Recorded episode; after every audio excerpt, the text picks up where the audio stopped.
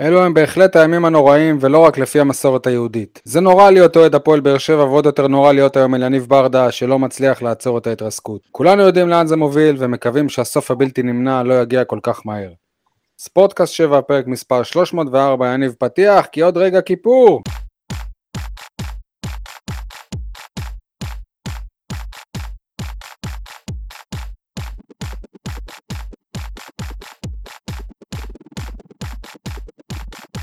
יניב סול, אתר בעיתון 7, מה שלומך? וואלה, יותר טוב מאיתן טיבי.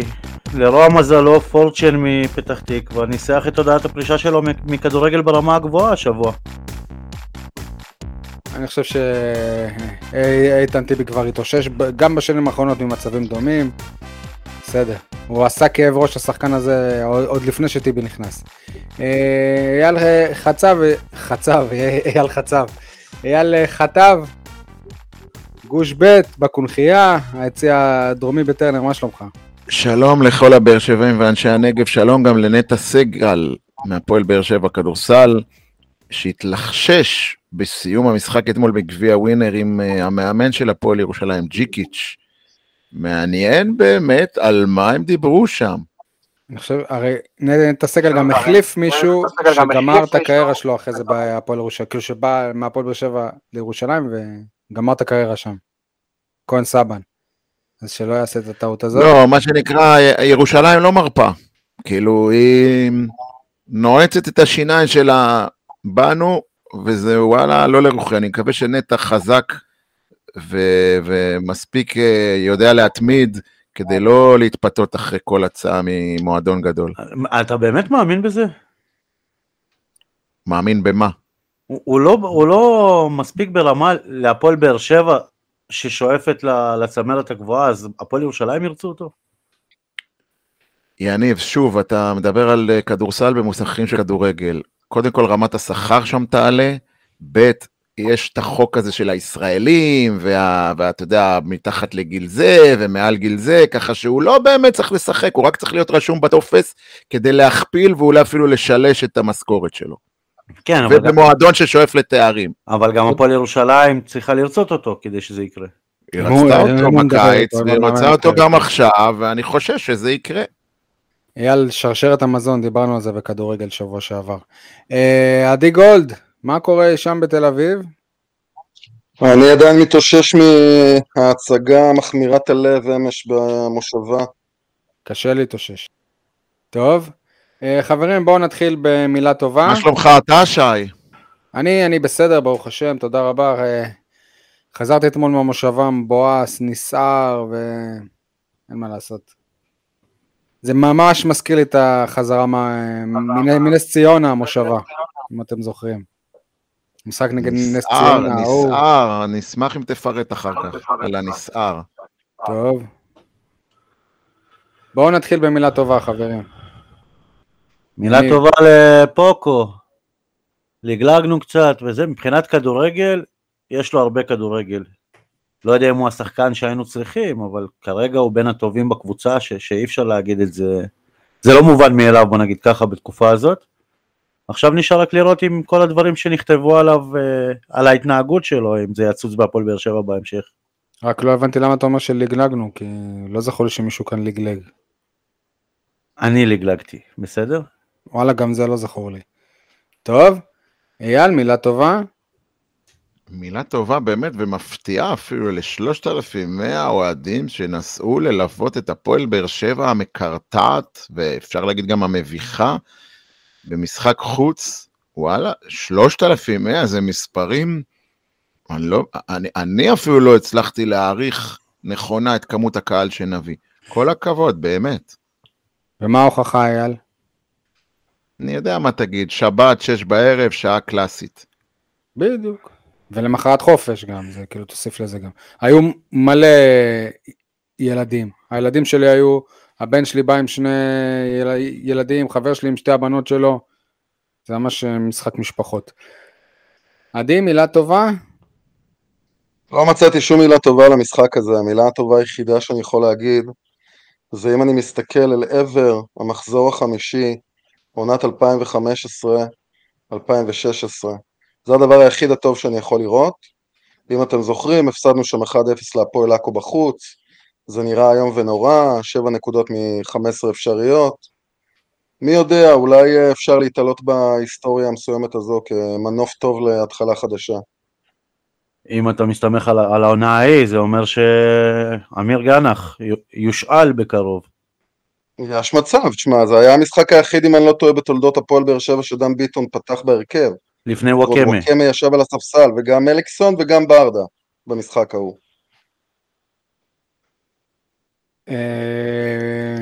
רציתי להגיד עכשיו משהו וזה ברח לי מהראש, אז אני אעבור למילה הטובה שלי, להפועל פתח תקווה, מועדון ענק בכדורגל הישראלי למי ששכח, למי שצעיר, קהל צבעוני, מועדון שירד לליגה א' אפילו, והצליח לחזור לליגת העל ועוד כמועדון אוהדים. כשאתה מסתכל על קבוצה כזאת, אתה אומר, הגורל של הפועל באר שבע היה מאוד מאוד קרוב להיות הגורל הזה. כאילו, יכלנו להגיע לשם כפסע של החלטה של אלון ברקת אם לקנות את הקבוצה מאליזינו או לא. ואנחנו לא שם. וזה מעורר השראה שגם בלי המשקיע הגדול הם כן הצליחו לחזור לליגת העל, וזה ריגש אותי אפילו.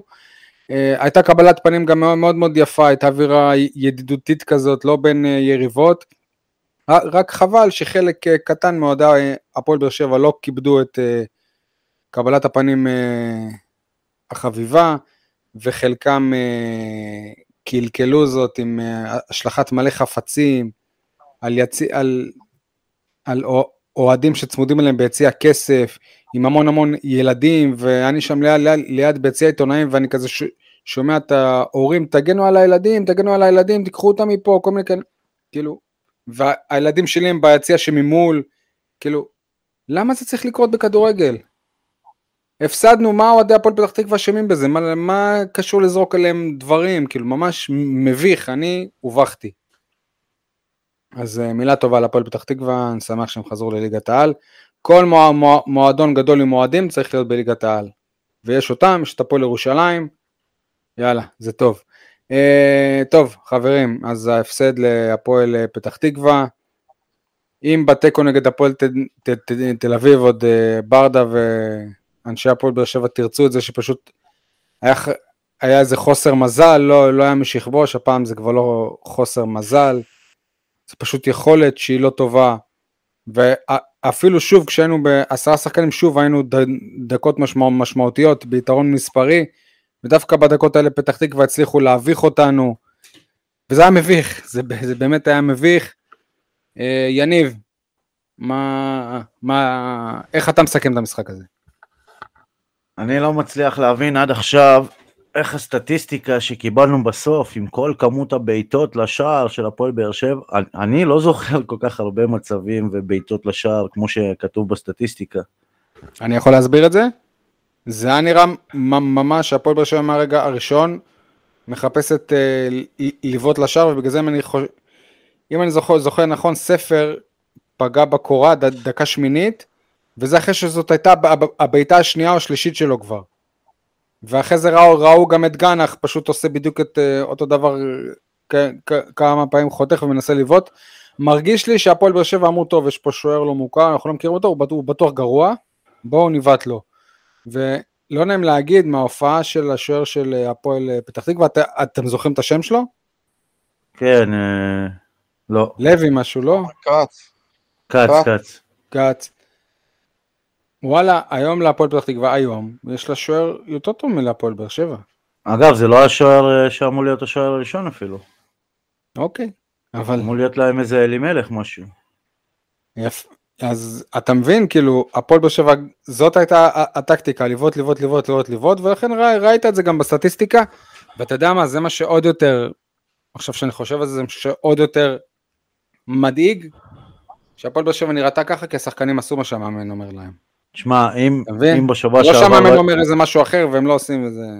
אם בשבוע שעבר לא הסכמתי עם אייל, שאמר שהייתה הרגשה שלא משנה כמה משחק יימשך, לא יגיע השער הזה, אז השבוע הייתה לך הרגשה באמת שבאר שבע פשוט לא מסוגלת להפקיע.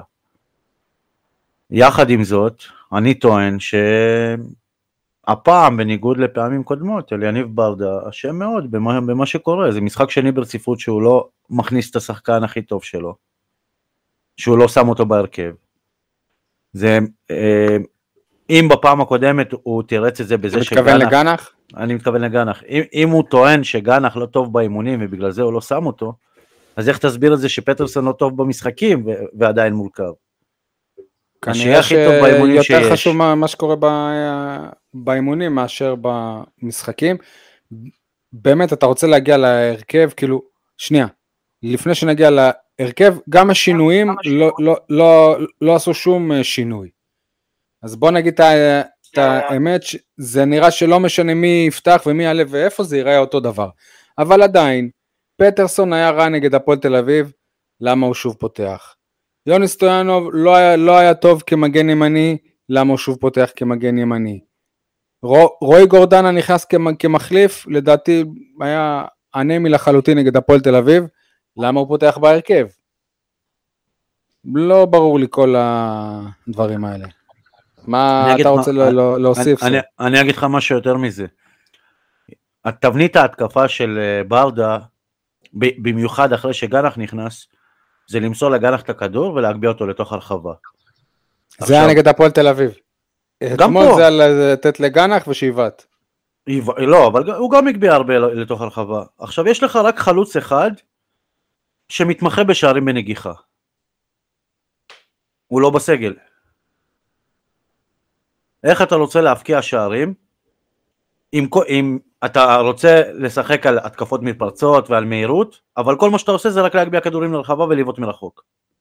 איך אתה רוצה שהחלוצים שלך? כשהיה לך את רמזי ספורי זה פשוט עבד קצת יותר, כשרמזי ספורי היה בכושר טוב. ואם כבר פרגנתי לפה כל לפני זה, אז הדבר היחיד שחסר לו מבחינתי זה לאיים על השער, כאילו איפה... הוא מגיע הרבה פעמים למצב ביתה, והוא לא בועט פשוט. תסתכל על הרזומה שלו, זה שחקן ללא שערים וכמעט ללא בישולים. אולי בגלל שהוא לא בועט. אוקיי. יכול להיות. מה עוד אתה רוצה להוסיף? סטויאנוב יכול להצליח כמגן ימני, רק בשיטה של 3 בלמים, בסטויאנוב יש שחקן כנף, לא מגן. ניסינו את זה, כמה משחקים, סטויאנוב לא מגן ימני. נקודה, אפשר לרדת מהרעיון הזה. אני עדיין, כאילו, גם אתמול, כאילו, כשהיה צריך להכניס בלם, ופתאום נכנס טיבי, כי אני בראש שלי, טוב, אבו עביד נכנס עכשיו. אז הוא לא משחק כבר אבו עביד, לא כבלם ולא כמגן ימני. קראתי היום בספורט 5, תומר לוי אומר שכותב, שיכול להיות שהוא כבר יעזוב בינואר, הוא גם בשנת חוזה הרי. מה קורה פה? אני דיברתי על זה שבוע שעבר. למה אבו עביד הפך להיות מהשחקן שזה אבו עביד וכל השאר סביבו בהרכב, הוא נעוץ בהרכב, עד סוף העונה שעברה, ופתאום זה שחקן אימונים.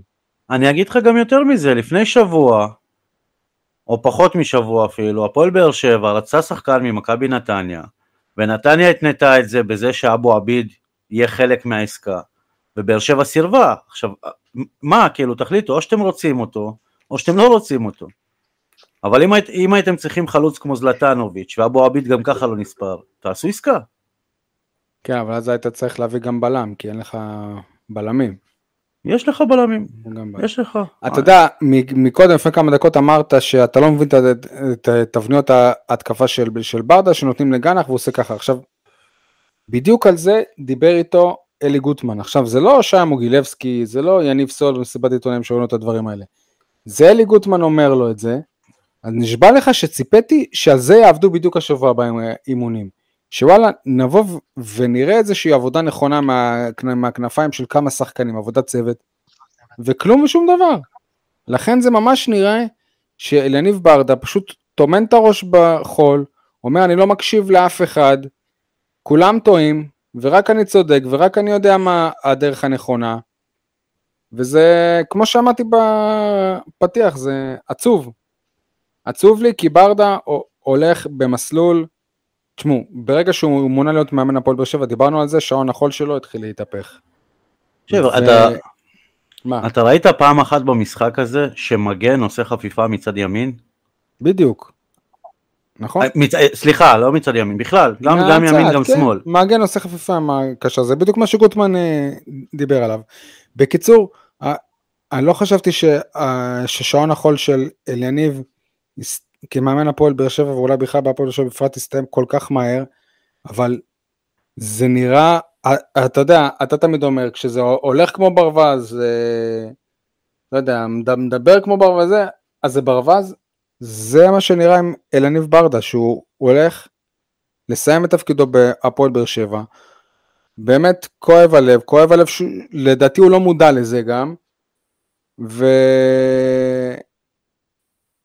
וכואב הלב גם שאתה יודע שאחרי שהוא יעזוב את הפועל באר שבע, אחרי שהוא יפוטר ויקבל את ההלם שלו, ואז הוא ינתח באמת את מה שקרה לו, והוא יפיק את הלקחים, ואני מאמין בו, הוא יפיק את הלקחים, הוא איש כדורגל, הוא לא פראייר, הוא פשוט חסר ניסיון היום בהפועל באר שבע, וגם אין מי שיפריע אותו, ויכוון אותו, וילווה אותו בהפועל באר שבע, בקבוצה הבאה שלו... הגיע מישהו מאטלטיקו מדריד.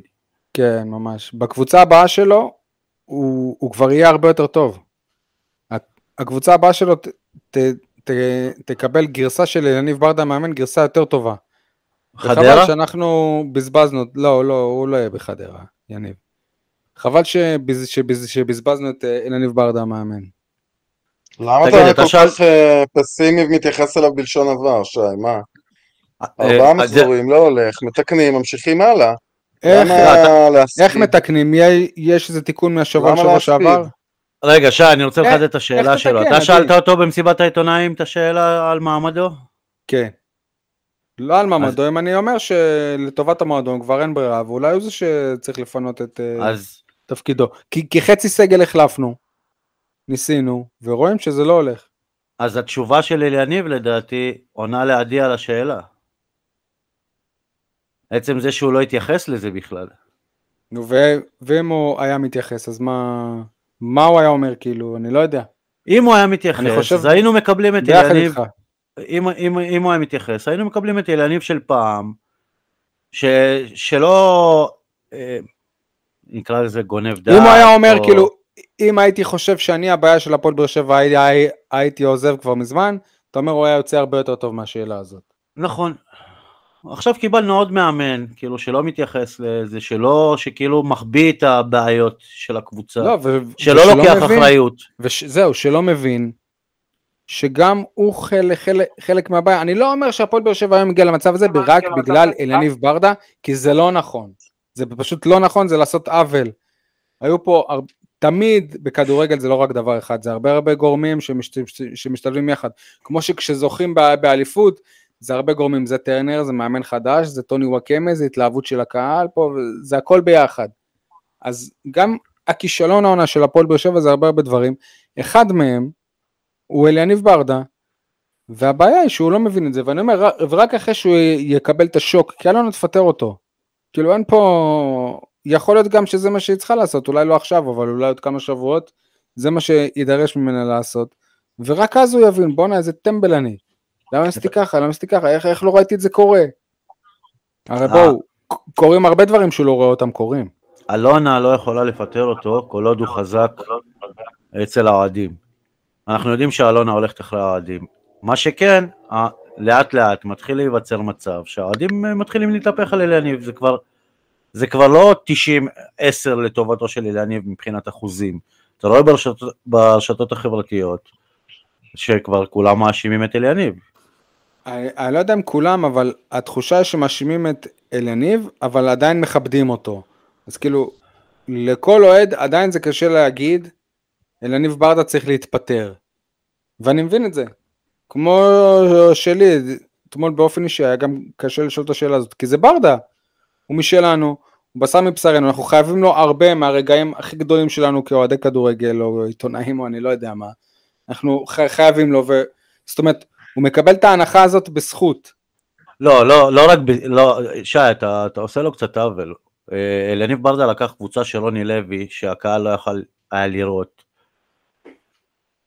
העלה אותה, החזיר את החשק לאוהדים, זכה בגביע, שיחקו טוב, בתקופה מסוימת, אי אפשר לקחת לו את זה. זאת בדיוק הסיבה שהיום אין מה לעשות חוץ מלהחליף מאמן, כי כבר נוכחנו לדעת בעבר, שאם אי אפשר לשנות את כל הסגל, אז משנים את המאמן, וזה פעמיים מוביל לשחייה בגביה.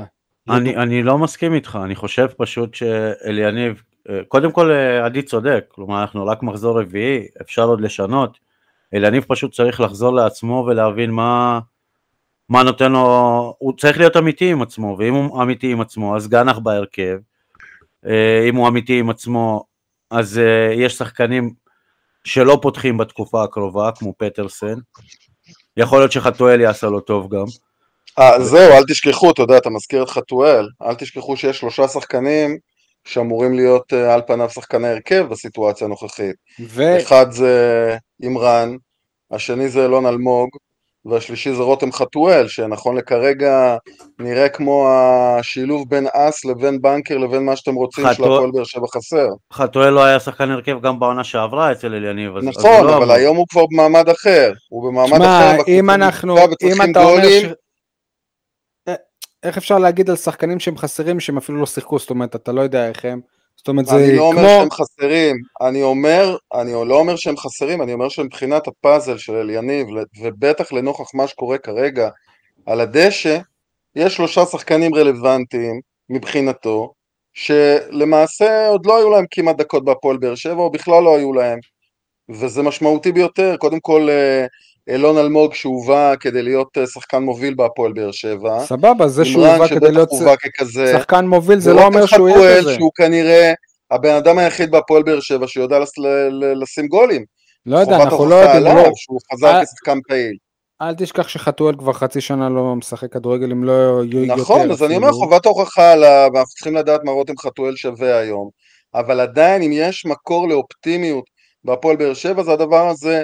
ואם אתם רוצים להשוות את זה לדברים מהעבר, זה גם כשלברק בכר לפני הפלייאופים בעונות האליפות, היו חסרים מלא מלא שחקנים, והם למעשה היו שחקני החיזוק של הקבוצה.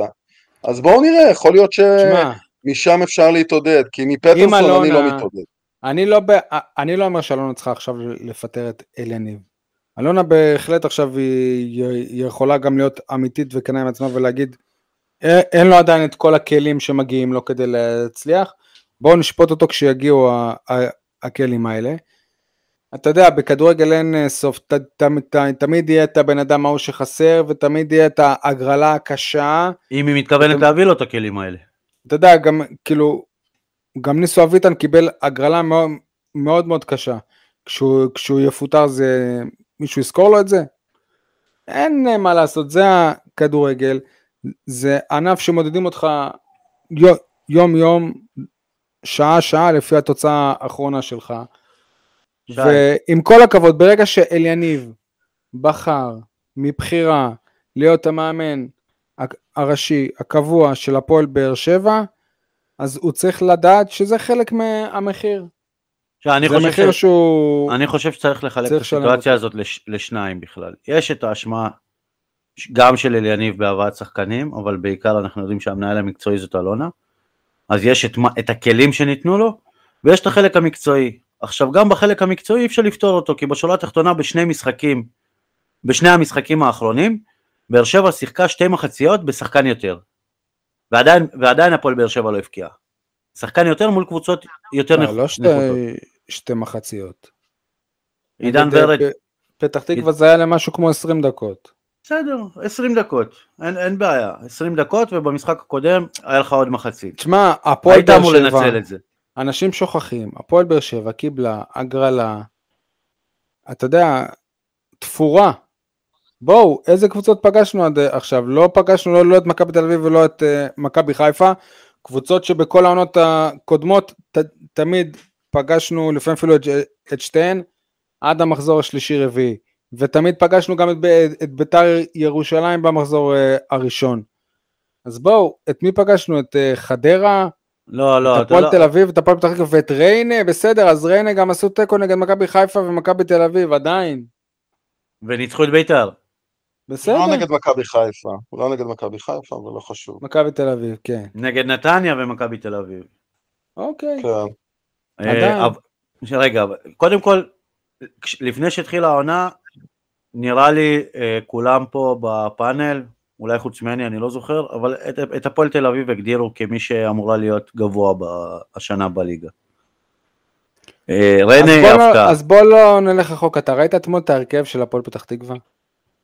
אתה אומר לעצמך, וואלה, זאת קבוצה שבליגה הלאומית לא בטוח שהיא עולה. היא לא עולה ודאית מהליגה הלאומית, היא לא עולה בהליכה. כאילו עם כל הכבוד, אבי ריקן ועידן ורד. אגב, אבי ריקן יש לי תחושה כבש נגד באר שבע בכל קבוצה שהוא שיחק בה. נראה לי כך. וכבש את לבבות האוהדים בטפוס סאונד. טוב, כן, ממש. כבש בביתר, כבש מכבי תל אביב, כבש בהפועל פתח תקווה. יכול צריך להיות אפילו יותר ותיק כדי להמשיך לכבוש. מה? היו לך, דיברת על 20 דקות מול הפועל פתח תקווה, נכון? כן. עכשיו, דיברת גם על השמות של פתח תקווה. בכל ההתקפה של פתח תקווה, במשחק, היה לך רק שם אחד. כלומר, אין לך התקפה בלי פורצ'ן בסה, או איך שלא קוראים לו. כן, חלוץ ניגרי. עכשיו, יש איזושהי מילה בהפועל באר שבע שמשתמשים בה כל כך הרבה בזמן האחרון, שזה התאמות. כשיש לך קבוצה הרבה יותר נחותה, ושחקן אחד שאתה צריך לעצור, מה הבעיה לעשות התאמות? כאילו, זה לא על ענייניו כל הקטע הזה, רק לסגור את השחקן הזה? לעשות התאמות תוך כדי המשחק? אני לא יודע גם אם מישהו מהפועל באר שבע באמת ראה את פתח תקווה. מי יותר מהיר? ראה את החלוץ הזה. מי יותר מהיר, טיבי או אבו עביד? אחרי שאתה רואה מחצית שלמה שעושה צחוק מההגנה שם. אבו עביד. אז איך טיבי נכנס? מצד, כאילו, בסדר, אבל אני גם יכול להבין את גם שטיבי כרגע יותר בכושר משחק מאבו עביד, שבאמת העלימו אותו. סבבה, אז תשים את ויטור, בלם ימני, שיהיה גיבוי בצד הזה, וטיבי הפוך, ולא תשים את השחקן הקליטי שלך לקו. אתה קולט שכל הקיץ הזה, פה יושב נצחה רק את פוניבג'יס והפועל חדרה? אתה קולט כאילו? כן. אליניב קולט? זה אומר שהניצחונות שלנו, זה אמורים להגיע בעתיד. בסוף הסטטיסטיקה מתקדמת. וגם זה רק בבית, כן? בסוף היא מתיישרת לאן. אייל חטב, אתה איתנו? לא הצגתי, אבל אתה גם מרדיו דרום, שכחתי בפתח. מה שלומך? כן, אני מאזין לכם בקשב רב. ניסיתי להשתלב קודם בדיון שקיימתם על יניב ברדה, לא כל כך הלך, אז אולי עכשיו זה הזמן. את דעתי אני לא מסתיר על יניב, ובכלל, אני חושב שגם בפניכם וגם בכלל במדיה, אני אוהב את יניב, אני מעריץ את יניב, אני גם אם הוא עכשיו לא יהיה מאמן הפועל באר שבע, אני עדיין אזכור אותו לטובה. מצד שני, רשימת נקרא לזה הכישלונות שלו, או הטעויות שלו, העונה היא הולכת ונהיית ארוכה מכדי שאפשר יהיה להגן עליו, אבל אני חושב שהנקודת מוצא בדיון הזה צריכה להיות, או אתם צריכים לשאול את עצמכם, מה עובר כרגע בראש של אלונה ואלי ברקת? ואם אתם תיכנסו לראש שלהם, ואני אומר לכם שוב, אני לא אוהב להשתמש בזה, אבל תנסו להיכנס לראש של אלונה, היא אומרת לעצמה, נתתי לו כל מה שהוא רצה, וזה מה שקיבלתי. ופה מתחיל הדיון. רגע, שי, פה מתחיל הדיון. כשאלונה מרגישה שהיא נתנה הכל ולא קיבלה כלום, פה מתחילה סערת רגשות שלה, וזה מהר מאוד עובר לא אומרת לו שלום במסדרון, לא, אבל אייל, חלק את זה לשתיים. לא 4 פעמים ביום, ומראה לו כתף קרה, יושבת לקפה במרכז הארץ, מבלי שאף אחד ידע, עם פרשנים ידועי שם, שממליצים לה על מאמנים, ויש כמה כאלה שפנויים, ומפה כדור השלג נמשך ומתעצם ומתחזק, עד שזה מגיע לחבטה העצומה בקרקע, וברק בחר יכול לספר לכם, ברק בחר יש לו זכויות בפועל באר שבע, אני לא אגיד יותר מאליניב, אבל לא פחות מאליניב, בסדר? כי בוא נגיד, אם ברק בחר לא היה מגיע לפועל באר שבע, לא היה לנו אליפויות. אבל יכול להיות שכן היה לנו אליפויות, אם ברדה לא היה מגיע. כי אפשר להביא תמיד שחקנים טובים, אבל מאמן כמו ברק בחר לא היה, ואני בספק אם גם יהיה. וזהו, עכשיו באמת, אני שוב, אני לא אחזיר אתכם לדיונים של לפני שנה וחצי. יניב סול, אם אתה חושב שלקחת קבוצה כביכול מוכנה ולרוץ איתה עונה וחצי, זה דבר אחד, ולבנות קבוצה כמעט מהיסוד, זה לא אותו דבר. זה לא אותו דבר, וכנראה שיניב קשל, לא כנראה, העובדות מוכיחות שהוא קשל בבניית הקבוצה. העונה הזאת, שהוא היה צריך לקבל... שאלת השאלות, אייל, חוזרת למה שאמרת בנקודת ההתחלה, שאם אלונה מרגישה, שהיא באמת נתנה לו הכל. כן, היא מרגישה ככה ואני יודע את זה. היא מרגישה ככה ואני יודע את זה, ואתה יודע מה? גם הוא אומר את זה. גם הוא אומר את זה. אני לא מאמין למה שהוא אומר. לא, לא, אבל... הוא אומר, קיבלתי הכל חוץ מבלם זר. זה מה שהוא אמר, דרך אגב, גם ברעיונות. בקיץ. בקיץ, ברור, בקיץ. בסדר, הגיע... לא, הגיע התיקון של סוף חלון העברות, ושם אלונה לא נתנה לו את כל מה שהוא רוצה במצע שקוראים. איך אומרים, אל תשחק עם לוחות הזמנים. בונים קבוצה בקיץ. לא בונים קבוצה בסוף חלון העברות. בונים קבוצה, הוא רצה לצאת למחנה האימונים. אני מזכיר לך את האמרה המפורסמת, לצאת עם סגל מלא, הוא קיבל מה שהוא רצה, הוא... כמעט את כל מבוקשיו הוא קיבל, גיא בדש ואלון תורג'מון אומר, זה השחקן הראשון שרציתי, הכל טוב ויפה, בסדר? ובסוף, בסוף, לא קרטע, אלא התרסק משחק אחרי משחק, שבוע. אני ושי דיברנו לא מזמן עם בכירים בהפועל באר שבע, וזאת לא הרגשה שאני קיבלתי, שהם מרגישים שאליניב קיבל את כל מה שהוא רוצה. הרגשה שאני קיבלתי, בסדר, מה שלא נספיק לתקן עכשיו, נתקן בינואר.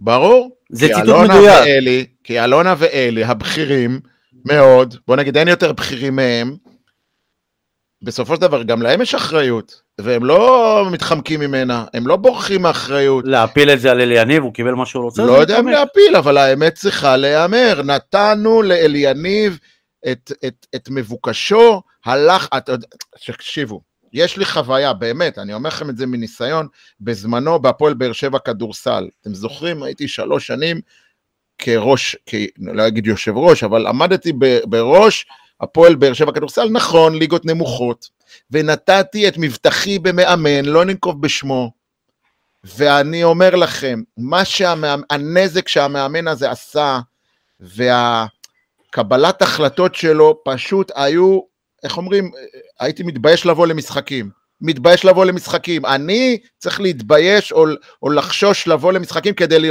לא לראות מה הוא מעולה לי, וזה טלפונים מהשחקנים, אני מזכיר לכם, זה גם קבוצה הייתה בהתנדבות, משחקנים ומחברים וממאמנים קולגות פה באזור של כדורסל, אני מניח שגם אלונה מרגישה את זה, מה, ככה אתה בנית לי את הקבוצה, זה מה שרצית, אתה רצית את האנשים האלה, לא אני, עכשיו רגע, לפני זה, אני לא אומר לפטר עכשיו את אליניב ברדה, באמת שלא, תשתיקו מיקרופונים, אני אשמח כי זה עושה הד, אני לא אומר לפטר את אליניב, באמת, יש לו זכויות, ומגיע לו לפחות את המינימום, שבמינימום לסיים איתנו את החגים, בתקווה שיהיה שינוי, מה שאני כן אומר, ואולי פה אלונה צריכה, איך אומרים, להתעשת, למנות לו מנהל מקצועי, כי הוא מה שנקרא גבר הולך לאיבוד, התירוצים שלו, השקרים הקטנים שלו, ההחלטות שלו, אתה עכשיו אמרת, אתה מכניס את טיבי כשיש לך את החלוץ אולי הכי מהיר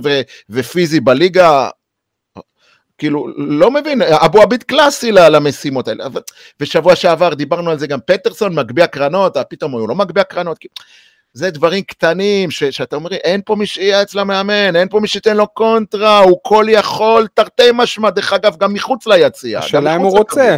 אייל, לא רוצה, תודה רבה. אתה זוכר כשברק בחר בא לפה, אמר, אני רוצה להביא עוזר מאמן שאימן בוגרים. אתה מבין?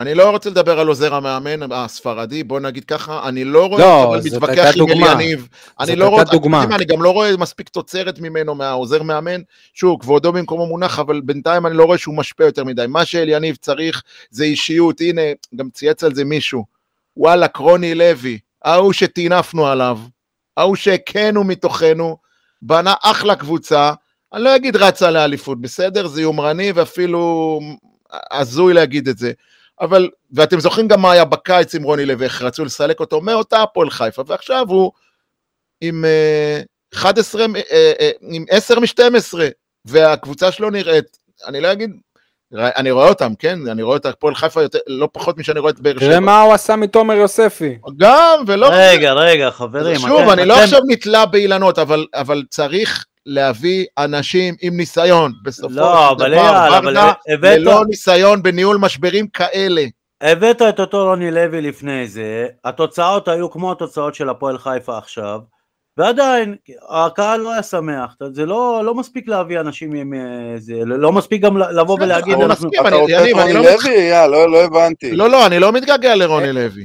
אליניב היה קונה את התוצאות של רוני לוי. אליניב צריך לידו, או מעליו, אישיות כדורגל מנוסה רבת שנים, שיודעת את כל הפולישטיקים של הכדורגל הישראלי, ואת כל המניירות של השחקנים, ולקבל החלטות על אמת. יש אישיות כזאת, רן בן שימון, אני מזכיר לכם. פיגורה. אייל, בין כל הדברים שאתה אמרת... אני לא מבין, אתה רוצה לשים אותו ליד אליניב כאילו? מעל אליניב, גם בדרך אגב. אני לא יודע אם הוא רוצה להיות מנהל מקצועי בכלל, אבל אלונה לא רוצה מנהל מקצועי. אלונה לא רוצה. זה הכל עניין של משא ומתן ואיך אתה מציג את הדברים. מי שמכם שמאזין לי באמת, אני יודע לפחות אתה שי, אני אמרתי את זה אז, כשמינו את אליניב. איך יכול להיות, יותר קשה לי מהמינוי של אליניב, זה העובדה שאין לנו מנהל מקצועי, שבעצם המבנה הארגונית שלנו התרסק. שפתאום לא צריך. והיום כל הדברים האלה נופלים בין פרימור לאלונה לאליניב, ואין מי שבאמת יסתכל על הפועל פתח תיק בסקאוטינג, ויבקש לראות את המערך שלהם, ואין מי שיחפש בחלון העברות זרים, כי אליניב צריך לעשות הכל, הוא גם צריך לאושש קבוצה, והוא גם צריך לצפות בזרים, והוא גם צריך לוותר על... אייל, אבל זה הרבה יותר גדול מזה, ואם אתם זוכרים את שמעון ביטון, שהיה גם העוזר מאמן וגם המאמן של הנוער, תשימו לב השנה, הלך מאמן כושר, לא הגיע מישהו במקומו.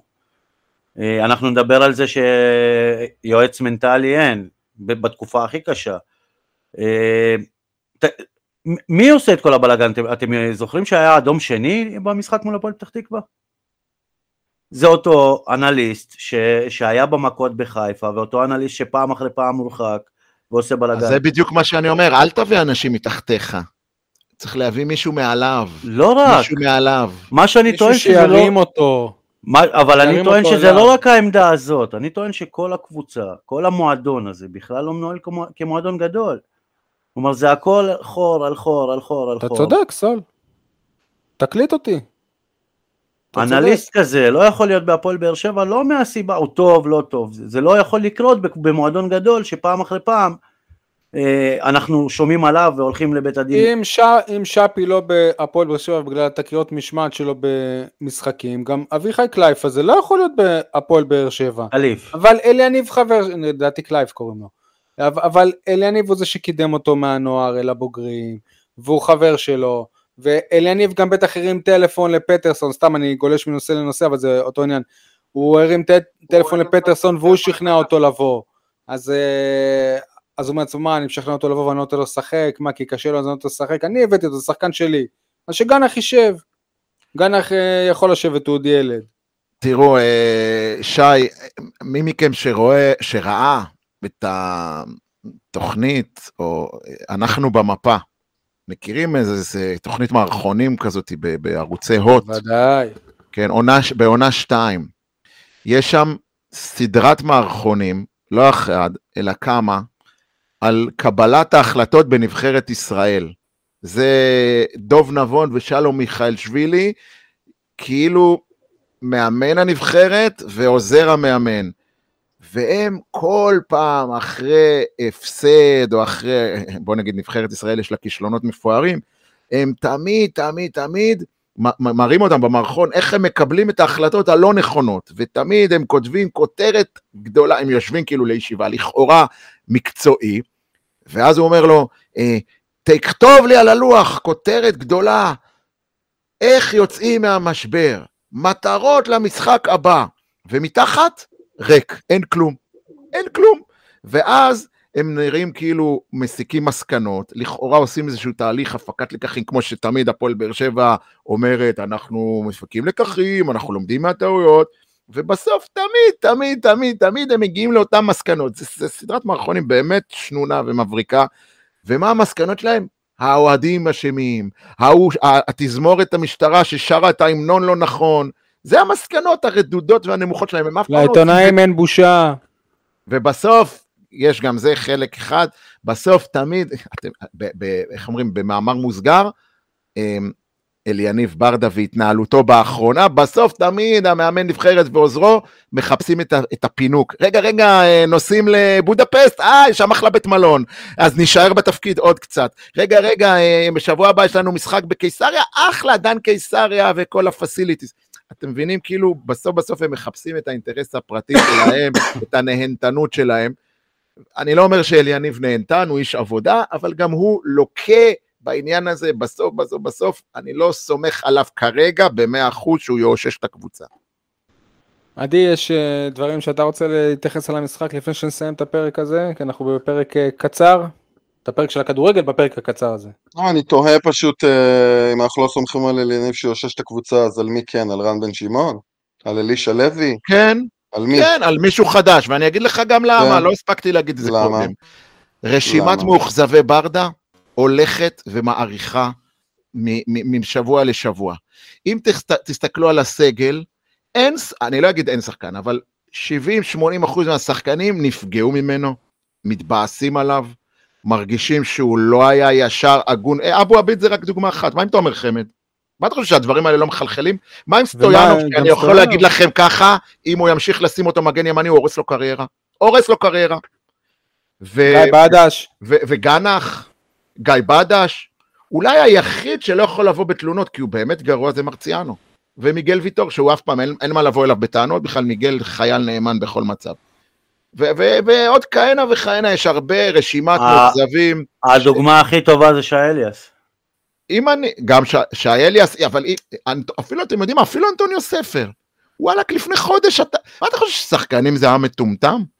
אפילו אנטוניו ספר וסוכניו או נציגיו או משפחתו, לפני חודש רצית לשחרר אותי, עכשיו אתה מסתכל לי בעיניים, מה קרה? כי שמתי גול, הם מרגישים את הזיוף, הם מרגישים את החרטה, ולכן אני אומר, רק גורם חיצוני יצליח לגשר על המשקעים האלה. אליניב, אני לא אגיד את זה, כי זה משפט קשה, אליניב איבד את חדר ההלבשה, הוא עוד לא, אבל זה נראה שזה בדרך לשם. זה כבר לא אותו חדר ההלבשה שהוא בנה גם. עוד משהו סולו שאפשר להתקדם.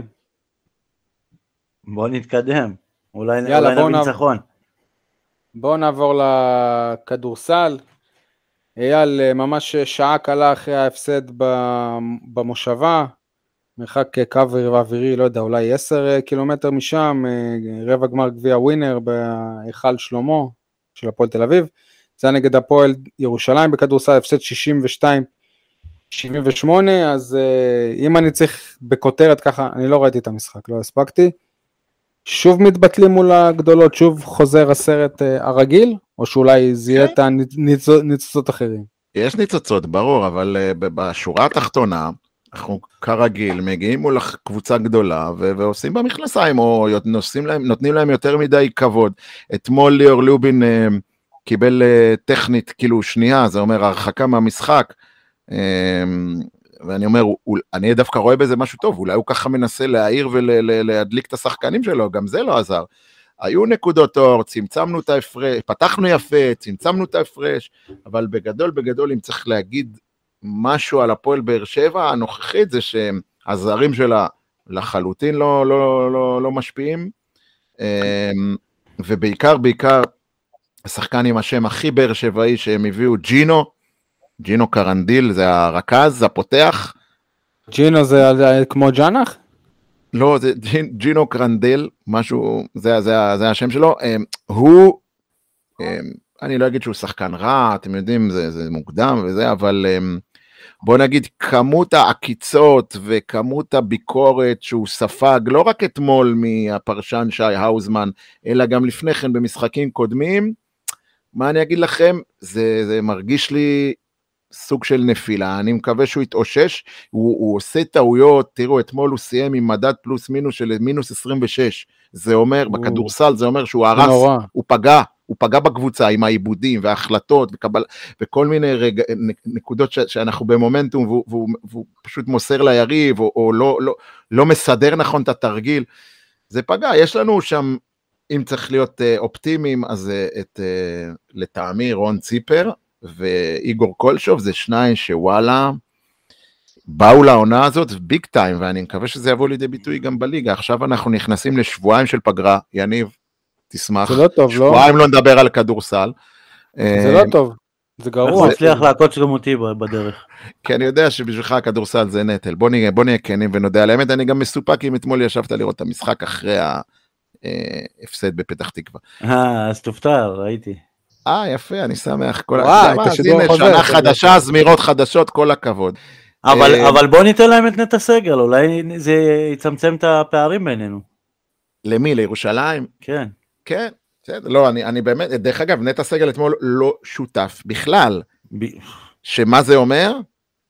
אתם יודעים, בכדורגל כשלא משתפים שחקן. אולי הוא לא חזר טוב מהאימונה הנבחרת הצעירה. לא, ביום רביעי הוא היה תותח, יום שלישי הוא היה תותח נגד אילת, בשמינית גמר גביע ווינר. הוא היה מדהים. התפקיד של נטע סגל הוא גם, אני ראיתי אותו בעיניים שלי, להסביר לעזרים ולכוון את הצעירים, הוא לא רק שחקן, הוא משמעותי, הוא אפילו מנהיג, אני לא סתם אומר את זה, ואם אתמול הוא לא שיחק, אני חושש שמשהו נרקם מאחורי הקלעים. טוב, מה? יניב, אתה רוצה להגיד משהו? אייל, זה שבאמת אנחנו לא משחקים עכשיו שבועיים, זה בעיה, עד פתיחת העונה למעשה. כן, הקבוצה הוציאה, לא, אנחנו לא הקבוצה היחידה שקרה לה דבר כזה, בגלל החגים, ואתם יודעים, חול המועד, וכל מיני, הקבוצה אמרה שהיא תארגן איזה משחק אימון או שניים, כדי לבוא לליגה חדים. מתי מתחיל הקמפיין האירופי? סוף אוקטובר, 24 לאוקטובר, לעצם חודש מהיום. שישי, שביעי, משהו כזה לאוקטובר. 7 לאוקטובר זה הליגה, המחזור ראשון של הליגה. ואז בסוף אוקטובר, 24, לדעתי זה משחק ראשון באירופה. תגיד לי, ולא אמרו בטלוויזיה למה סגל לא שיחק? אולי יש לו איזה פציעה, משהו כלום? לא, בסופו של דבר הוא רכז שלישי, בוא, הוא כמו אייזן. נטע סגל הוא הרכז השלישי בפעם הראשונה? כן, בוודאי. קרנדל זה הרכז הראשון, פריצקי זה הרכז השני, נטע סגל הפך להיות רכז שלישי, ואתם יודעים מה, זה מקומו. אם אני הרכז השלישי, ווואלה, ורוצים אותי בפועל ירושלים, אז בוא כאילו מה. אז מה ההבדל בין להיות רכז שלישי בירושלים לרכז שלישי או בבאר שבע? זה אותו דבר מבחינתו, פשוט שם הוא יקבל יותר שכר, אני מניח יותר גבוה, ונקרא לזה רצון לסיים את הקריירה עם תואר כלשהו. או במפעל אירופי שהוא קצת יותר בכיר. אני לא מאמין שאתם ממשיכים בדרך הזאת, לא יקרה. לא יקרה, אוקיי. לא יכול לקרות. אני חושב שאחרי שקיבלנו מהפועל ירושלים את גלעד לוי, כשירושלים נעמדו על הרגליים האחוריות לתת לנו את גלעד לוי, ולא לקבוצות אחרות שרצו אותו, כמו הרצליה. יש לזה מחיר, אתה אומר. בוודאי, נצטרך לפרוע את השטרות האלה, מהר מאוד. טוב, בואו נעבור לפינות, חברים.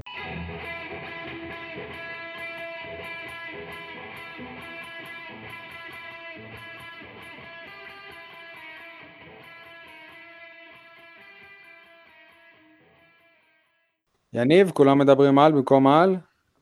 כולם מדברים על אליניב ברדה ביממה האחרונה, במקום לדבר על אלונה. תסביר. להצלחה יש שוות רבים, לכישלון פתאום, דיברנו על זה קצת בפרק הקודם. כשזה קרה בתקופה של ברק בחר, היה את אסי רחמים לצידו, עשו מסיבות עיתונאים להסביר מה קרה בחלון העברות. וזה עזר לבחר. עזר לבחר, למה לא? עובדה, איפה הוא? הוא קיבל גב לעוד תקופה, לראות שאכן... אני מה שאתה אומר על הסוג של הפקרות של אליניב, לפחות... השאיר אותו לבד במערכה. תקשורתית. אליניב ברגע שהוא בחר להיות מאמן הפועל באר שבע, אין מה לעשות, יש מחיר, ואחריות היה עליו כמאמן, כי זה הכדורגל. אלה חוקי הכדורגל. מה נעשה? לפחות אין לו מישהו כמו איזי שרצקי, שלא רק משאיר אותו לבד במערכה, גם עולה לכלי תקשורת לדבר על כמה הוא לא בסדר. כן. אייל? כולם מדברים על חלון העברות של הפועל באר שבע, שלא לומר חלון הבלהות של הפועל באר שבע, ולא מדברים על, לטעמי, אחד הכישלונות המפוארים שהיו מנת חלקו של החלון הזה. איך לא מצאנו קבוצה לאילי מדמון? מה, הילד הזה ישרוף עוד שנה בלי לשחק כדורגל? בוא'נה, זה קפטן נבחרת הנוער, מקום שלישי בעולם. על מה אתם מבינים איזה... מביך זה, איזה אין לי מילים, אין לי מילים. לפחות הוא התקדם לספסל אתמול, אייל. פעם ראשונה. בגלל אילוצים, אני לא קונה את זה. זה לא שאלי אני פתאום מתנחמדת. דרך אגב, דיברנו על ממורמרי ברדה, גם מדמון, כן? ברור, מדמון, ביג טיים. עדי? כולם מדברים על ההפסד המביך של הפועל באר שבע בוגרים, ומדברים הרבה פחות על ההפסדים המביכים של קבוצת הנוער, 5-1 לפועל תל אביב, ונערים א' 5-1 למכבי תל אביב. חייב להגיד, ראיתי כמה חלקים של הנוער בטלוויזיה, זה נראה נורא והיום, באמת, ממש. זהו, אז עדי, זאת הייתה החלטה שלי, גם נערים ב' הפסידו. עכשיו, כשאתה בוגרים, נוער, נערים א', נערים ב' מפסידים. רגע, אבל שניכם פספסתם שאתמול היה לנוער עוד משחק, וקיבלו 4-2. בראשון לציון, הובילו 1-0, ספגו 4 וצמצמו בדקה 90. העניין המביא שלך שזה בכלל לא, הם לא נראים תחרותיים בכלל, הם לא נראים בזירה. עכשיו אני אומר אוקיי, בסדר, יכול להיות מחזור שהוא מחזור פחות טוב, ושיגדל יצמח מנו שחקן או שניים, אני חושב שלאורך שנים אתה מגדל מחלקה לא תחרותית, זה פוגע בשחקנים עצמם, גם בגלל שהם כישרונות גדולים. בלי קשר, אבל אנחנו יודעים שיש שם את מרמשטיין, שראינו אותו והוא שחקן טוב, יש שם את חזות, עדי חזות, שאמרו עליו שאוסקר לא חבב, הוא שיחק כבר בבוגרים. איתי חזות. איתי, אדיר זה אח שלו. אבל אתם מתעלמים ממה שקרה לנוער בשבוע האחרון, או בשבוע וחצי האחרון, לקחו להם את הבלם, קוליבאלי, זה היה, אני ראיתי את המשחק, זה כאילו, זה היה מעל הקבוצה, לא רק שהוא בלם נהדר, הוא גם היה סוג של מנהיג, ראיתי אותו מדבר, צועק, מכוון, נותן ביטחון לשאר, ופתאום ההגנה שלנו מופקרת, וזה לא מפתיע אותי, כאילו, כמו שמחר יוציאו לנו את מיגל ויטור מהרכב, או מהקבוצה, איך נראה? או את סגי ויחזקאל. טוב, אז הנה, כולם מדברים על צמד של סגי ויחזקאל, מקום על עוד שער של תומר יוספי. זה, כן. נראה שהולך להיות לנו אחלה רכש, אחלה חיזוק בעונה הבאה מהמושל הזה. עוד דבר, כולם מדברים על עזיבת מאור מליקסון, במקום על זה שכמה ימים אחריו, מסתבר שגם היועץ המנטלי המוכר לנו, גיל לבנוני, עזב את הפועל באר שבע. סוג של עוד סממן של מעיד על ההתפרקות, אני מזכיר, העזיבה הקודמת שלו, חודש אחרי זה ברק בחר פוטר, שהוא עזב את תפקיד הדובר, ואיך יכול להיות שחודש הדבר הזה ככה חומק לנו מתחת לרדאר, זה קרה אחרי המשחק נגד חדרה, מסתבר. אם תרצו, מאז שעזב היועץ המנטלי, אנחנו לא מנצחים, והפועל באר שבע טוענים שבשבועות האחרונים כבר יש מישהו אחר. אוקיי. יש מישהו? הם טוענים שכן. מדהים שדווקא ברגע המשברי, אחד הגדולים שהיו, שמליקסון פרש, ואתם זוכרים, חצי עיר הייתה פה, לא חצי עיר, 3/4 עיר הייתה פה באבל. עד שבוע שעבר הפסטיבל הזה נמשך. כן, ודווקא אז, מי שאמור לעזור לכולם להתגבר על המשבר, עזב. לא יודע מי עזב או הוא עזב, זה מדהים האופן שבו הקבוצה מקבלת החלטות, לא נתפס. רגע, אבל אתה, קודם כל אם הוא עזב יכול להיות שזה הוא וזה לא הקבוצה, אבל אני קיבלתי הסבר, זה מעיד על נאמנות, שזה מעיד על נאמנות, אם אתה... החלטה משותפת, אתה מכיר מישהו שעזב את הפועל באר שבע בהחלטה משותפת והוא לא באמת פוטר? כן, שי, אבל אני רוצה לחתור לנקודה אחרת, כאילו, יועץ מנטלי, שאמור ללוות אותך במשברים, עוזב אותך באמצע משבר, יכול להיות שהוא לא כזה יועץ מנטלי גדול? או שיכול להיות שאנשים גם במועד... יכול להיות שהוא ויתר, שהוא כיועץ מנטלי אמר אני לא יכול לעשות פה כלום? הכל יכול להיות, אנחנו לא באמת יודעים. מה שבטוח שזה לא נראה טוב. ולמה לא מודיעים לנו? למה כשמינו את לבנון יודיעו לנו וכשהוא עוזב לא מודיעים? כל בשושו, בהכבה, למה? טוב, חרטה, אגב, זה בהחלט יכול להיות גם חרטה. יניב, תן לי חרטה. טוב, אז עדי קצת התחיל לדבר על זה, ואייל, אני אצרף, זה, כי כתבנו את כל הפינות שלנו לפני, אז ההפסדים של כל המועדון, כלומר, בוגרים, נוער, נערים א', נערים ב', זה מצביע קצת יותר על איזושהי הזנחה, או זה מצביע על מועדון שלא מתפקד, ולגבי הנוער, המשחק היחיד, שבו הפועל באר שבע ניצחה עונה, זה בעצם המשחק שהבלם קוליבאלי היה בו. אוקיי, אייל. החרטה שלי אני אתן לה כותרת, היריבות הפיקטיבית עם מכבי נתניה. זה לא קשור לאתמול, לא קשור לאירועים האחרונים, אבל מי שרואה את התוכנית סערה בממלכה, בספורט, בערוצי צ'רלטון, הם עשו, מכבי נתניה מציין את העונה 40 שנה לאליפות האחרונה שלה, אוקיי? ודרך אגב, בוא נודה על האמת, אנחנו כשציינו את ה-40 שנה לאליפות האחרונה, לקח לנו שנה, שנתיים להביא, או שאני לא זוכר רגע, לקח לנו, הבאנו את האליפות הבאה, נכון? אחרי 40 שנה. בדיוק, נכון? כן. כן, נתניה כרגע לא נראית לי כי היא מועמדת לאליפות, אז בואו נגיד, איך אומרים, עקפנו אתכם נתניה, אבל זה לא מה שרציתי להגיד, מי שראה שם, דיברו עם אגדות כדורגל באמת ענקיות, אפילו גיבורי ילדות שלי, עודד מכנס, בן אילם, גריאני, דוד לוי, החלוץ, אחד המטורפים שראיתי בחיי, הם לא הזכירו פעם אחת סכסוך עם באר שבע, הם הזכירו שם יריבויות שהיו להם קשות עם מכבי תל אביב, עם מכבי חיפה, עם ביתר, אנחנו לא היינו יריבים שלהם, לכן זה קבי כאילו שראיתי את זה, אמרתי בואנה, על מה הדור הצעיר, נקרא לזה דור האינטרנט, פיתח שנאה וגם של נתניה במיוחד כלפי באר שבע, זה מתחיל כנראה מדובב גבאי שם שהוריד אותם ליגה, זהו, אבל אי אפשר להגיד... זה לא כנראה, בטוח, בטוח, אבל אנשים בתקשורת, אני קראתי כתבות שזה יריבות אחת יומית ושנים, בולשיט, יריבות של 10-12 שנה, זה לא ממש יריבות במונחי ספורט, זה חרטה.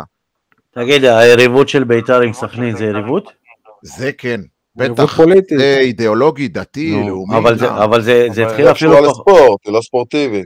לא, אבל זה גם לא 12 שנה אפילו. לא, לא, אבל בין יהודים לערבים יש 2000 שנה, יניב.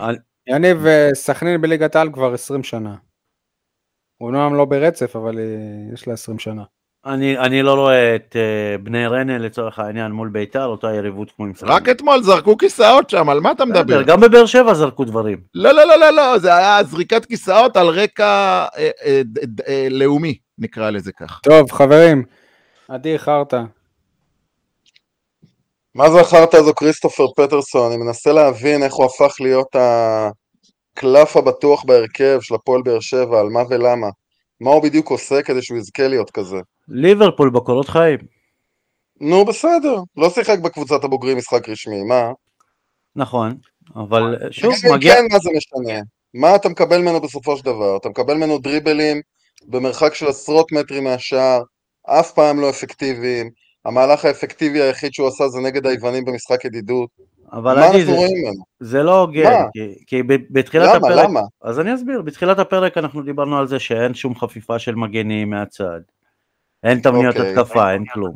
כן, אבל גנח עושה יותר ממנו באותם תנאי פתיחה. בדיוק, אתה מבין, אתה רואה שגנח נכנס ועושה שינוי, אתה רואה שקוראים דברים והם לא קשורים אליו. אבל גנח זה שחקן שונה, קבוצת כדורגל, קודם כל ברגע שאתה שחקן התקפה, ואתה מוגבל, יש לך יכולות אחרות, יכול להיות שהוא מגביע טוב, יכול להיות שהדריבל שלו פחות טוב מהדריבל של גנח, אבל ברגע שאתה לבד מול השחקני ההגנה, ואין לך עזרה, אין מישהו שיעזור להסיח את דעתם של שאר שחקני ההגנה של הקבוצה היריבה, זה בעייתי. אני בטוח כמעט שאם פטרסון היה משחק במכבי חיפה או במכבי תל אביב, הוא היה נראה שונה לגמרי. טוב, יכול להיות, יש מצב, נכון לכרגע הוא לא נראה כזה. עם לופז אפילו הוא נראה יותר טוב מאשר עם ארל שלום. מה רצית אייל? כן, לגבי פטרסון בקטנה, אני חושב שהדרך כרגע הזמינה או ההגיונית לאושש אותו, זה או ספסל או להפוך אותו למגן השמאלי שלנו, עיין ערך סגי ויחזקאל, זה יחזיר אותו לחיים, כי כרגע הוא תקוע, ולטעמי גם עם אחד שראה את הרשת הפנים שלו, הוא סובל, אין לו חדוות משחק, הוא איבד אותה, הוא יצא אתמול ראשון, כולם בועס על הלאה, אין לו ביטחון, אין לו חשק להיות פה, בוא נגיד ככה. עכשיו, עוד משפט אחד על פטרסון, כריסטופר פטרסון, יש לי בלקאוט, תסלחו לי רגע, אמרתי שהוא צריך להיות המגן השמאלי, כן, נזכרתי, אני מכיר את זה גם משחקנים שבאו להפועל באר שבע ככוכבים, לא נציין שמות, אני מכיר את זה אישית משיחות איתם, חוץ מההלם תרבות ופערי, אתם יודעים, נקרא לזה הגיאוגרפיים והמנטליות והאקלים, הם גם המומים לראות עד כמה הפועל באר שבע מועדון לא מסודר, יש לי חוויות אישיות שאני יכול לשתף אתכם בהם לא עכשיו, אני יכול להגיד לך הוא מגיע, רגע, שנייה, יניב אמר, איך אמרת, אין לו למי למסור, אף אחד לא פותח לו, כי לא מלמדים אותם למי למסור, כמו שאנחנו קוראים לזה תמיד, המילה הנדושה, תבניות התקפה, בפרנקפורט, אני בטוח שהם מדי וואן עובדים איתו, אתה רץ, עושה את הדריבל, אחרי 3-4 צעדים אתה עושה סיבוב ומוסר לקשר אמצע, פה הקשר אמצע בכלל לא יודע שהוא צריך לקבל מסירה, והוא לא יודע שהוא צריך להצטרף, והוא לא יודע שהוא צריך לפתוח, והוא לא יודע שהוא צריך לעשות תיקוף, כל אלה דברים שעובדים במועדונים גדולים מסודרים, אפילו מכבי חיפה, מכבי תל אביב, ובהפועל באר שבע לא משחקים על המקריות, על היכולת האישית מה שנקרא, ולכן הוא הולך לאיבוד. אני מזכיר לך שגם ה-GPSים נגד זה היה כבר משהו אלמנטרי בכל העולם, ופה זה גם מאוד באיחור לבאר שבע, וכשמאור מליקסון חזר מוולנסיאן, מצרפת, הוא היה בשוק של הפועל באר שבע עדיין אין אמבטיית קרח. אחד הדברים הכי זכורים לי, כשנכנסתי לתחום ההוראה, לפני 12 שנים כבר, כן, זה מזמן, זה שאין גרים. כן, שבשנתיים 3 הראשונות התחננתי, או דרשתי, יש תפקיד כזה בבתי ספר שנקרא רכזת פדגוגית או רכזת מקצוע, תגידו לי מה ללמד, אני יודע אני צריך ללמד גיאוגרפיה של ישראל, תגידו לי בשיעור הזה אתה עושה א' ב' ג', אתה מלמד את המושג הזה והזה והזה ואתה בוחן את הילדים על א' ב' ג', וזה עזר לי, זה הכניס אותי לתלם, פטרסון הולך לאיבוד, הוא לא שחקן רע אבל הוא הולך לאיבוד. מסכים. מה זה אחרת הזה שהמועדון מודיע, לא יודע, שעה, שעתיים לפני פתיחת המשחק רשמית שנגמרו כל הכרטיסים, ואז טוב שתחררה עוד איזה הקצאה, טוב יש עוד הקצאה, טוב הנה אפשר עוד, טוב הנה יש עוד טיפה, פעם זה אחרון באמת פה הקצאה. מה זה? או סולד אאוט או לא סולד אאוט. זה חלק מתרבות השקר. כן. יניב, בוא נגיע לפינתך רק בבאר שבע. רק בבאר שבע סולד אאוט ואז נשארים עוד כרטיסים, כן סול? זה קצת קשור לזה, אתם זוכרים את פרשת שיר צדק? איך אפשר לשכוח? רק בבאר שבע שקיפות מלאה היא ערך עליון. אתם זוכרים שאלונה השתמשה בזה במסיבת עיתונאים? באר שבע זה מועדון שדוגל בערך עליון. אבל רק בבאר שבע זה גם ערך עליון מבלי שיש חובה להשתמש בו. יש חובה לא להשתמש בו אפילו לדעתי כמדיניות. בדיוק. יש איזו דוגמה ספציפית שאתה כאילו נזכרת בזה עכשיו? ציינתי את זה כמה פעמים. בואו, תספרו מה קרה בחלון העברות, את מי רציתם, אה? אני אתמול קורא ברשתות החברתיות. רגע, שנייה, שנייה. אני אתן דוגמה, אחי. אוהדים יוצאים על ברדה אתמול. אני קורא, אוהד מסוים, מפיץ פייק ניוז, שאלונה נתנה לו את תמוואסי, את ניקולסקו, ועוד איזה שחקן, וברדה לא רצה. הוא רצה שחקנים אחרים. עכשיו, תעשו, כאילו, בואו, דברו, תעשו. למה אתה קורא לזה פייק ניוז, יניב? כי ניקולסקו בא בעלים של ביתר ירושלים, ואמר ניקולסקו לא רצה לשחק בארץ, הוא לא רצה את באר שבע. בקיץ. עכשיו, כן, אנחנו בקיץ. לא, אני חושב שטאוואמאסי, כבר בשלהי העונה שעברה, התחיל דיבור עליו. לא, היה דיבור עליו, אבל זה לא שאלונה כבר סגרה אותם, ואליניב הוא לא רצה אותם. אליניב, אני יכול להגיד לכם... לא, היא לא סגרה כלום, אבל היא אמרה לו, אני רוצה להתקדם איתם. שפטרסון יותר טוב מתאוואמאסי. בדיוק. היא רצה להתקדם איתם, והוא אמר לה, לא, אני לא רוצה אותם. אבל זה לא פייק, הוא באמת אמר לי את זה. כן, אבל הוא גם אמר שהלספריה הציעו הרבה יותר כסף ממה שבאר שבע יכולה להרשות לעצמה, ואז הספריה הגיעה לביתר. טוב. בסופו של דבר, אם יש איזושהי שקיפות, אם אתם רוצים קצת... יניב, דיברנו... אתה יודע מה? שקיפות מלאה, בואו תגידו מה המטרות של הפועל באר שבע, אחרי חלון העברות, אחרי שראיתם את הסגל, אחרי התוצאות, בואי תעמידי, תעשי תיאום ציפיות עם האוהדים, תורידי קצת לחץ מאל יניב. יניב, ממציא מושג השקיפות עזב לפני חודש והם לא הודיעו על זה. אז מה אתה מצפה? עוד דוגמה. איזה שקיפות. הבאנו 3 דוגמאות בפחות מדקה. טוב. פרגון לעסקים מקומיים. אתה רוצה אתה או שאני אתחיל סוד? אין לי בעיה להתחיל. יאללה. אתם יודעים שלפני יומיים נגמר רשמית הקיץ. אוקיי. אז העסק שלי הוא קניון אביה. למה... הקיץ שעבר על הפועל באר שבע זה נראה כמו הקיץ של אביה. יפה. אייל? אחרי המידע בשבוע שעבר, בפרק האחרון, סליחה, אני מבקש את רשותכם, תגידו, פרגנו כבר לסלקשן? לא, אני פרגנתי לבזר הדרום שבוע שעבר. אוקיי, אז זה מתחרש. אבל זה ברשימה, זה היה ברשימה. אוקיי, אז אני, אתם יודעים, סלקשן בסופו של דבר זה בחירה. או בחירות, לא בחירות מוניציפליות, אלא בחירה של קבלת החלטות. אז אני רוצה לשלוח את אליניב ברדה לסלקשן, כי הבחירות שלו בהרכב ובכלל מאוד מאוד תמוהות לי בתקופה האחרונה. שי אליאס זה הקשר הקדמי שלנו אתמול? על פטרסון לפני גנח דיברתם כבר, אבל שי אליאס הוא הפליימייקר שלנו? משהו פה לא ברור לי. משחק שני ברציפות, שכרטיס צהוב זה אומר שאתה מוחלף אוטומטית. אליאס בלי קשר, אליאס בלי קשר. יש לו 4 צהובים ב4 משחקי ליגה. בדיוק, זה מזכיר לי את חלילה מסכנין, מתחיל להסתמן ככה, כל משחק צהוב. הלו, תירגע. עדי? אני הולך אחורה לשנות ה-60, לקולנוע אמפי בבאר שבע, שהיה קולנוע נפלא, והקרין... רבי מחר ושוברי קופות, ביניהם סלח שבתי, רק שהייתה לו בעיה אחת, הוא היה אולם קולנוע נטול גג, אותו דבר הפועל באר שבע, קבוצת כדורגל ללא התקפה, ללא שפיץ, שאין לה שום ידע בדבר הכי בסיסי בכדורגל, לשים גולים. חשבתי שתגיד ללא גג של ניהול מקצועי. גג מקום חמישי. גג מקום חמישי מבחינתך? הפועל באר שבע, תסיים את העונה, לבאי שאנחנו, נכון לכרגע אנחנו לא שווים פלייאוף עליון. לא, לא, שלישי קל. אז אין לי כבר לא... ממש לא, נכון לכרגע, הפועל באר שבע, לא שווה פלייאוף עליון. אבל לפי מה אתה אומר את זה, עדי? לפי זה שיש לה 4 נקודות, 5 נקודות מ-12 אפשריות. אז לא, אתה רואה את כל הקבוצות, אנחנו לא יותר טובים מבית"ר ירושלים, לא יותר טובים מכל הקבוצות שעשינו להם. אנחנו נגד הפועל פתח תקווה שהפסדנו. אני אוהב את זה שאתה אומר את זה. בית"ר ירושלים הפסידה לבני ריינה. נתניה לא ניצחה את מולגה. כל הקבוצות חלשות מאוד. נתניה הביא הרביעייה לפתח תקווה. קבוצות מאוד בינוניות, והכל עדיין אפשרי ומוקדם, ולכן אני הזכרתי בתחילת הפוד את אותו משחק נגד עכו במחזור החמישי, כשהכל היה נראה גמור, ווואקמה ומליקסון וברדה לספסל.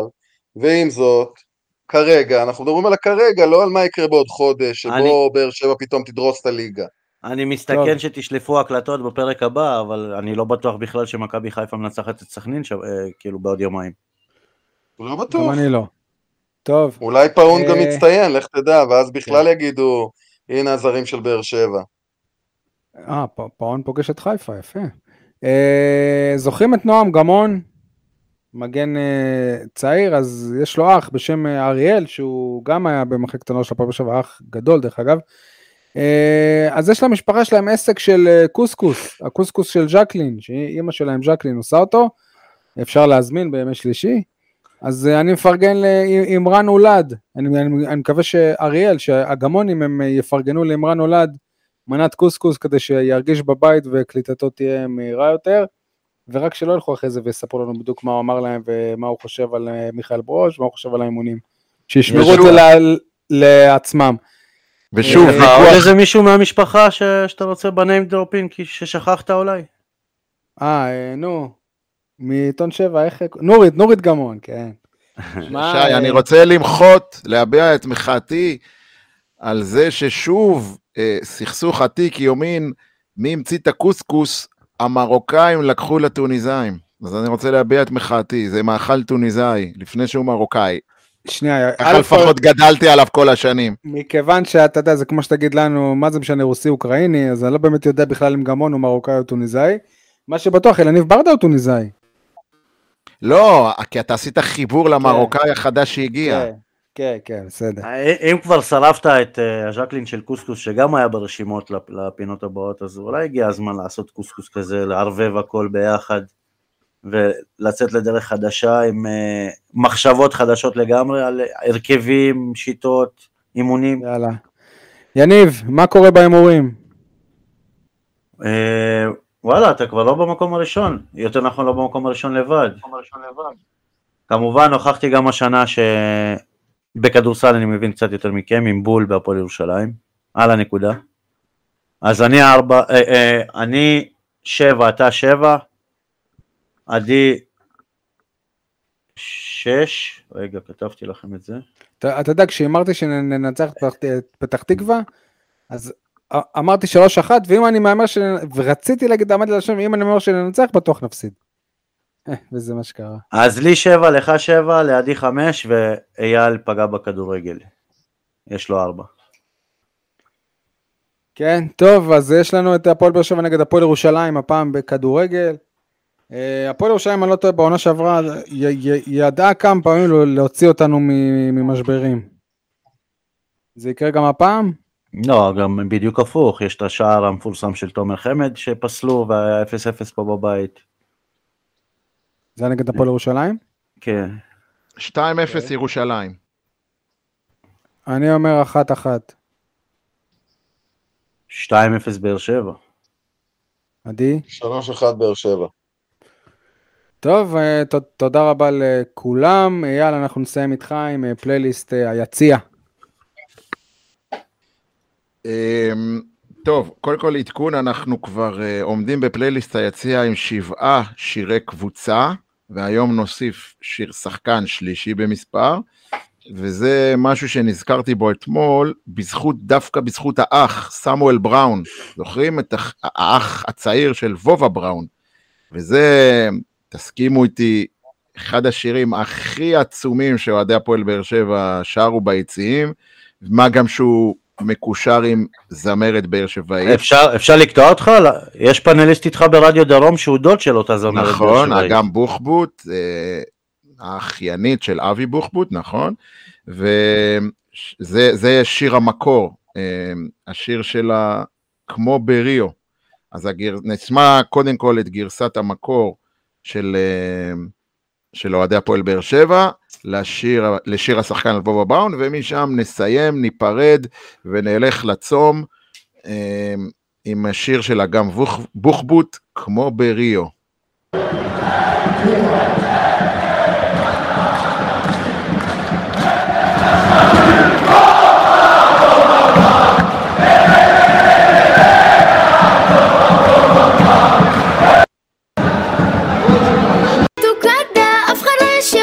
כמה זה נחמד, והקצב עולה